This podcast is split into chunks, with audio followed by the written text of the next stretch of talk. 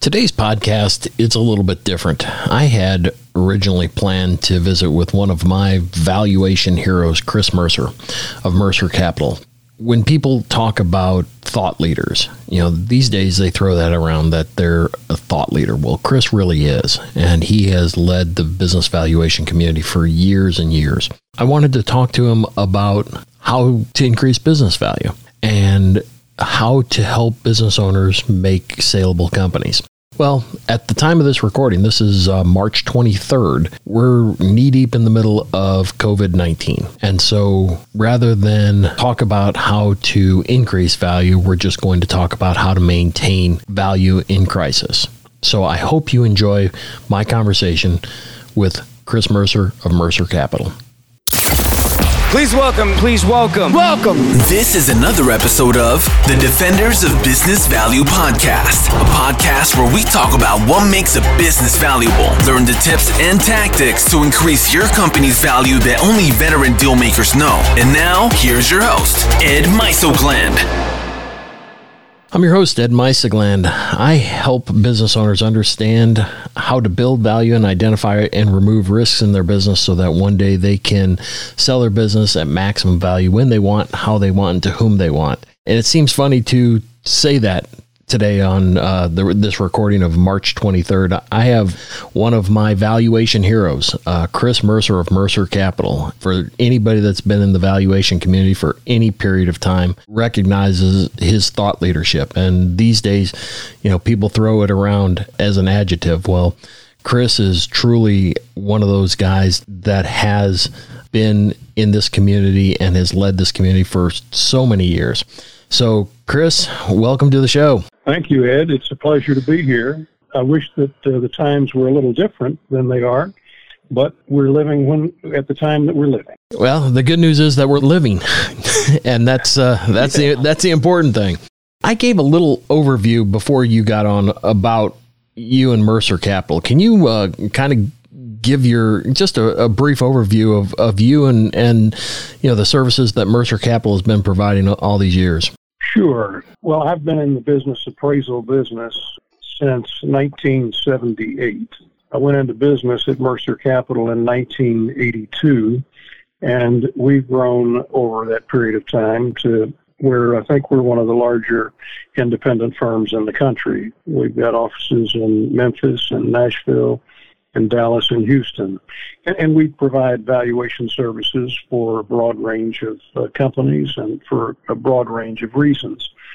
Gift and estate tax purposes, uh, financial reporting purposes, employee stock ownership plans, buy sell agreements, and then people, of course, fight over money. And litigation is an area where we've lived for a long time like I say, the company, we have uh, significant resources. We have one of the largest uh, single valuation offices in the country, maybe the largest in Memphis. We've got almost 30 people there.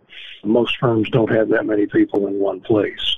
But we've been at it a long time, as you pointed out, and it's been a good ride. Well, I'll tell you when when I was younger, and I'm talking 25 years years ago, I was my plan was, you know, I would get my chops up here in Indiana, and I would I would land in in Tennessee, and I would go work for for Mercer Capital because that was just kind of where that was the the pinnacle of of investment banking and valuation. So, uh, yeah, what a wonderful company you've built. You know, as I was telling you, I had a script. I had all my questions laid out on how to increase value of a company to make it more valuable to sell down the road. And if you don't mind, uh, I'm going to go ahead and pivot into three areas that you've taught about for all these years. The first one is valuations based on three things. You've always taught about risk, about earnings, and expectation. So we're in the middle of this crisis. So why don't we attack each of these three and figure out how to help business owners either stay afloat or at least preserve the value? Sure. Well, the value of business is present value of all the expected future benefits, uh, that is, the cash flows from the business, discounted to the present, uh, risk adjusted discount rate. And, and that's, uh, that's sort of an overview of the discounted cash flow model. What we have in today's environment is heightened risk. I hope that the reaction in the marketplace in recent days is a substantial overreaction and that sanity will prevail. I was around for Black Monday, which was in October of 1987, uh, when the market dropped uh, maybe close to 30% in one day. It did come back within a few months, and you know it continued on. But cash flow is key in every business is going to have to, during this period of time, focus on either conserving cash or generating cash or a combination of those two things. If you're in the restaurant business and the state has closed you down, there's not much you can do except perhaps take out and hope that that'll pay some of the overhead and keep a few of your employees in business. If you're in the airline business, you're just slowed down. If you're in the car rental business, you're probably slowed down. And businesses, Ed, you don't even think about. I went to laundry to pick up something on Friday, and I noticed that they had shortened their hours. And the lady said that in the last week, their business had just dropped to almost nothing because when people are staying home, they don't need dry cleaning. Yeah. But if you, if you think about the impact on so many different kinds of businesses, and they're all trying to do either to generate cash or conserve cash, because uh, that'll be the key to coming out on the other side. It's hard to talk about the growth of cash flows at this point. You know, a business like our business, we have 45 people, and normally we have four offices and we know where everybody is, and it's easy to communicate with everyone.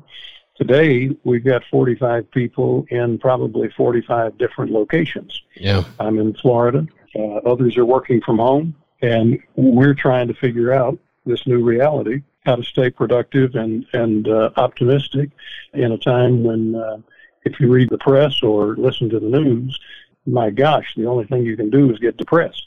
Yeah. We had a pep talk this morning with with our folks about the fact that you're not alone. You may think you're alone, but you're not alone. You know, you, you're working together. We'll and we'll get through this. We've gotten through every other crisis before now, and uh, we'll get through this one. And I think business owners have to kind of take that attitude. It hasn't hit some people yet.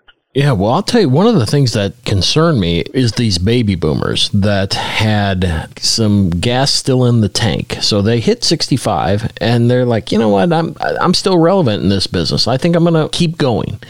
And so now we're starting to see the influx of more motivated baby boomers. So now they're from, I'm talking six, seven years ago. So now they're at 72, 73 and now they have a real big problem when this thing is hit. So, what do we say to those people? Yikes. Uh, yeah. well, what, you, what, what you say to people that are, if you will, past their prime in terms of selling their business, you better work with your team right now and focus on preserving the business and rebuilding the business because you won't get another chance. Yeah. You know, when, when this rebounds, all of that pent up demand is still going to be there. There'll still be a bunch of money chasing deals. Uh, I believe there yeah, will be. I do too. And uh, so you got to get to the other side. And I don't know if this is a two week deal or an eight week deal or, you know, a 12 week deal but every virus that I've heard of so far runs its course. Yeah. And this one too will run its course. And my suggestion is that if, if you're in that older baby boomer group and you still own your business, you better be focused on your, your young people and better be focused on making sure that they are working and happy with the business because, like I say, you won't have another five years to sell it. So normally we can explain situations like this as a non-recurring event and it amplifies risk a little bit, but we can we can explain and say, all right, you know, this doesn't happen very often, and we, and we can discount, you know, the event. I don't want to say in in its entirety, but you can make that argument. But how much of an impact on value will something like this have? If I'm a business owner, can I explain this away as a non-recurring event, or do I now have to to really dig in and take my lumps when they come? Well, it is a non-recurring event, but life is, you know, filled with one non-recurring event after another. Um, right. This this virus and the panic that is surrounding it has taken away, you know, a third of the market capitalization in, in the U.S. markets in a very short period of time. It would be naive for me to think that that wouldn't have an impact on a typical business, if there is such a thing, on Main Street.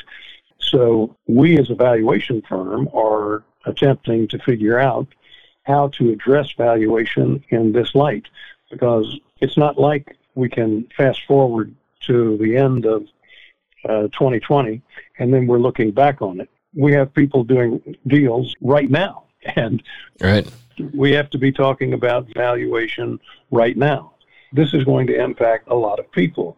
You know, it's kind of counterintuitive. Treasury rates are down at such a low level that that would infer that other things being equal, that value would be up. You're Right. But value is not up. Value is down. And value is down because of that thing called R, risk. And that risk is, you know, all you have to do is drive by and look at all the restaurants that are closed, uh, drive by and look at all the bars that are closed. At, at least the Florida governor has not uh, seen fit to close the liquor stores yet. So sure. uh, he's avoided pandemonium, I suppose. But there's less traffic everywhere right now. And people are just kind of hunkered down. And as business owners, we're all trying to figure out, you know, is the phone going to ring again? But from a risk standpoint, I mean, can't you explain that this heightened risk is as a result of a non-recurring event. So why do we need to panic with from a risk standpoint? Because I, I do believe that a lot of this, I mean, a lot of chinks in the armor just got amplified, and and now if you had a, a little problem in your business, you now recognize that you had many other problems that were just lurking under the surface. So my question was, so why can't we explain the risk away? Because when we do come out of this in eight or 12 weeks, every business owner is going to look to how do I get my value back? Or did I really lose my value? So what do you do with that? Well, number one, how you do the best thing that you can do right now to generate cash and conserve cash. Number two, uh, you do everything that you can to make the numbers of your business look as good as, as they can under the circumstances. When we look at this next year, let's hope that performance has come back. Maybe a year from now or two years from now, we can look back and say, oh, yes, that was the COVID 19 scare. And, you know, we've recovered from that and value ought to be there. Keep in mind, some other things are happening. There's a lot of deleveraging going on right now as people are trying to find sufficient liquidity to stay in business.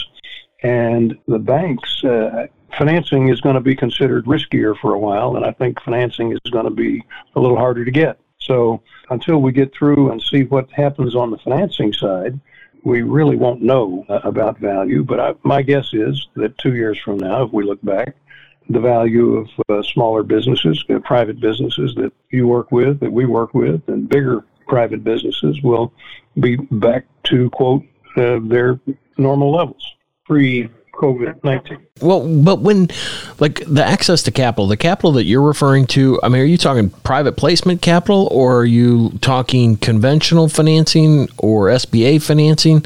Because I, I and I don't know if they, they passed the whatever 1.2 four trillion dollar stimulus bill as of now, but I mean, it seems as though they're doing everything that they can to stimulate, you know, capital. Right. The federal government. I don't. I don't think anybody who's right thinking really wants a deep recession right now.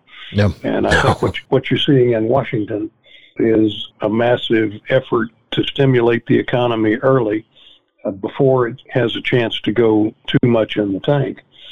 And uh, if those stimulus efforts work, then uh, the recession will probably be short and not so deep. In the absence of that, I mean, you, you're talking a world economy that has changed.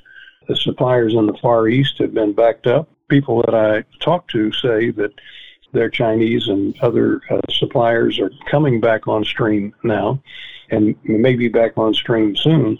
But we haven't even been hit with all of that yet. I'd like to tell you that we're at, Mercer Capital, we're experts in, you know, working remotely. But this is a new deal, and we're yeah, like us too. We're going to have to figure out, you got to figure out, you know, how we're going to do business. Yeah. Just the, the basic things like keeping staff productive keeping staff motivated. It's, it's much Totally. harder if you can't see anybody. No, I mean we we went and dragged everyone into the Zoom environment where you know that, and now we're meeting you know daily, you know just as a huddle, and we've been pretty blessed by following some of these startup companies and you know what what all they're doing in order to stay connected to their you know millennial workforce and and that's the playbook is you know somehow some way they're able to virtually uh, reside. As dark as this period is that's one of the blessings i think that we've seen is some of the ingenuity of, of some of these companies to to figure out how to preserve you know their corporate life. It is really fascinating to watch. And i know it's painful for them but I went to the butcher shop and they had, you know, in their waiting area, they had measured out six feet and had little X's, and you just followed the X's. You couldn't touch the windows. You know, you had to stay three feet away. And I mean, it was just, you felt okay going in there. And, you know, and it's those kinds of things. So, yeah, the boy. you take that exponentially and what business owners are going to have to be doing is uh, focusing on every aspect of their business so that once again I, i've said it uh, three or four times generate cash and conserve cash. Because uh, cash will be the determinant as to who comes out on the other side. If you run out of cash it's pretty hard. Yeah. i mean it's it's hard to depend on the government on a government bailout for a small business.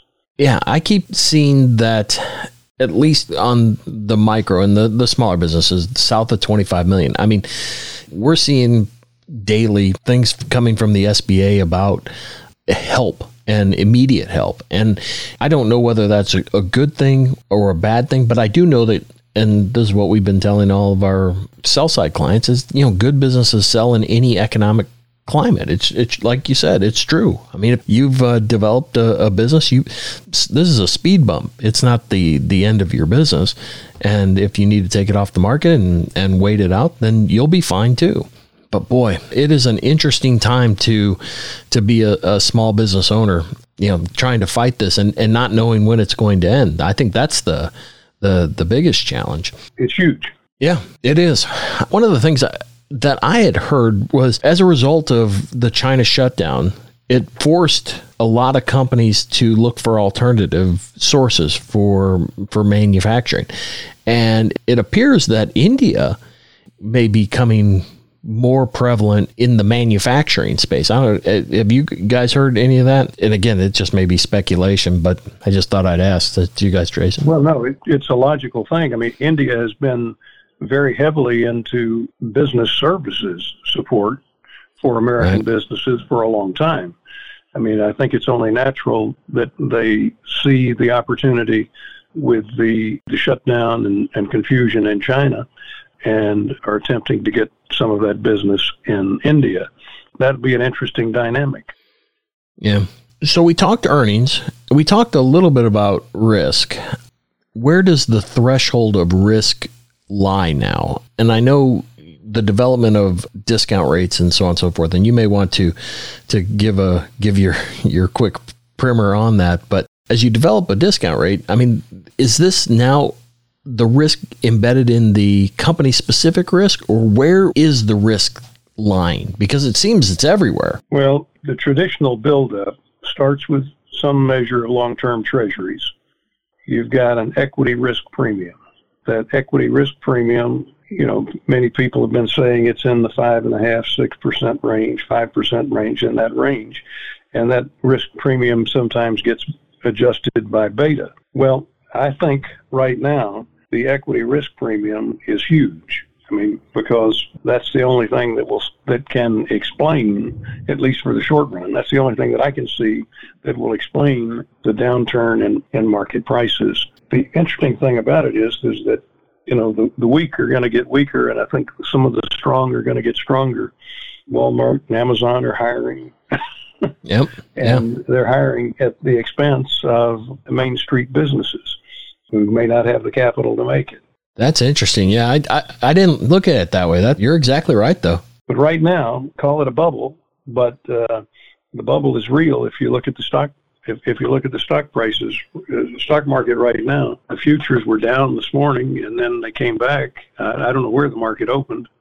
I haven't haven't had a chance to look, but it's just one more day of uncertainty while people try to figure out what is going to happen and who the big losers are and who the big winners are. It's just a very strange time.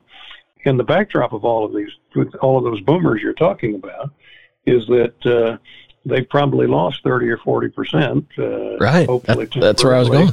Of the value of everything else that they've accumulated, if they're exposed right. to the market there. So it's a it's really a double whammy for a lot of folks. Yeah, and that's where I was. That's where I was going with this. Is that you know where where all your wealth is tied up in your business, and even if you were t- taking chips off the table over the last five to seven years, yeah, those chips just evaporated, or at least a lot of them did. And so that leads you to what? You know, what do you take the discount as you're saying? I mean, you're not going to get another crack at this. You may want to to you know, take what you can while you still can. Right. I don't think I'd be trying to sell a business for, for the next 3 months. I if it's in the process of being marketed and people are, you know, are already talking and halfway committed, that's one thing. But it's uh, buyers are aware of what's going on in the market as well. Sure, you're right. They, they've seen the same stock market that we all have. Well, and, and that leads to you know what what do you do if you're knee deep in the middle of a deal? Because if I'm if I'm a buyer, I'm taking full advantage of of this. This makes your business more risky, or this, you know, it gives me chance to pause and say, you know what, let's just table this for 90 days and, and let the storm go by and then we'll revisit it. And you know, you've been in the business long enough to know that time kills all deals. And, you know, that seller does not want that buyer to walk away because chances are they're not coming back. So, you know, how do you offset something like that? It's very difficult to offset. right. You know, I said one time, and I, I wrote it down so I could quote myself uh, if you wait until it's too late, it's too late. And right. that's uh, that's what I think a lot of owners do in terms of waiting to sell their business, or waiting to if they don't sell it uh, or get it under you know different management hands or a different arrangement, so that uh, other people are benefiting and and um, maybe they maybe they have less benefit. I think you're going to find uh, some business owners that are going to be holding their uh, stock or holding a piece of their stock, they may have to give up some of their stock, you know, to keep people uh, in in in the coming uh, in the coming year or two or three, uh, in order to keep it all together.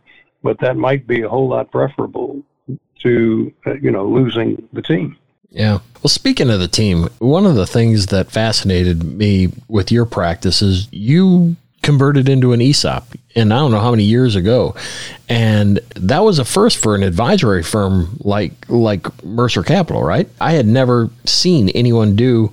You know, I've seen you know obviously. Uh, you know, various professional services like architects and things like that create ESOPs, but I had never seen something like like a, an investment banking firm. Can you speak to that and, and how did that roll out and are you, are you still pleased with that decision? Sure. Well, we sold half of the company to uh, the employee stock ownership plan on uh, January 1, 2006.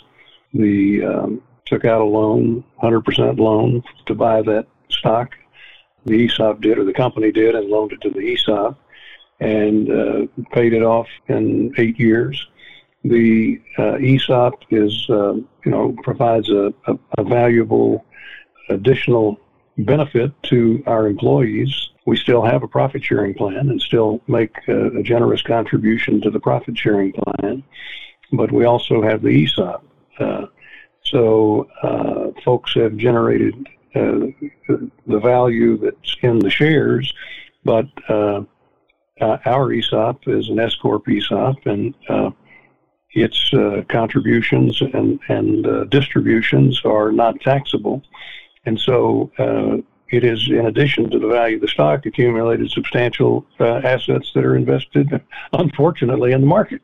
Mm, yeah, well, it'll come back. So I think it'll. I think it will come back. Uh, uh, President Trump yesterday was hopeful that it would come roaring back, and I, I do believe that it will. But the ESOP was a good decision for us. It's uh, yeah, it, has been it's it's been it's been very very good.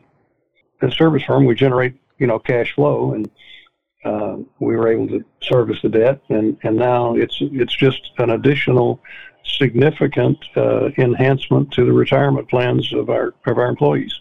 Yeah. Well, like I said, you've always Mercer Capital has always been one of those pinnacle firms out there that that you, you just kind of follow along and and hope uh, that uh, you can learn from afar is probably the best way to put it. Well, I was just thinking about that business owner that you're talking about, and I guess my suggestion to them or him or her would be the, the same that I gave to our staff in a memo a couple of days ago, and that is that don't let the psychology overpower you. In other words, take charge of your attitude and be as optimistic as you can while you're working on cash flow and get to the other side and then do what you need to do in a very reasonable period of time. Because, like I say, it, there probably won't be another chance for a lot of folks uh, in that age category. Well, my last question has to do with with expectation. The forecasting of a small business already starts at next to impossible.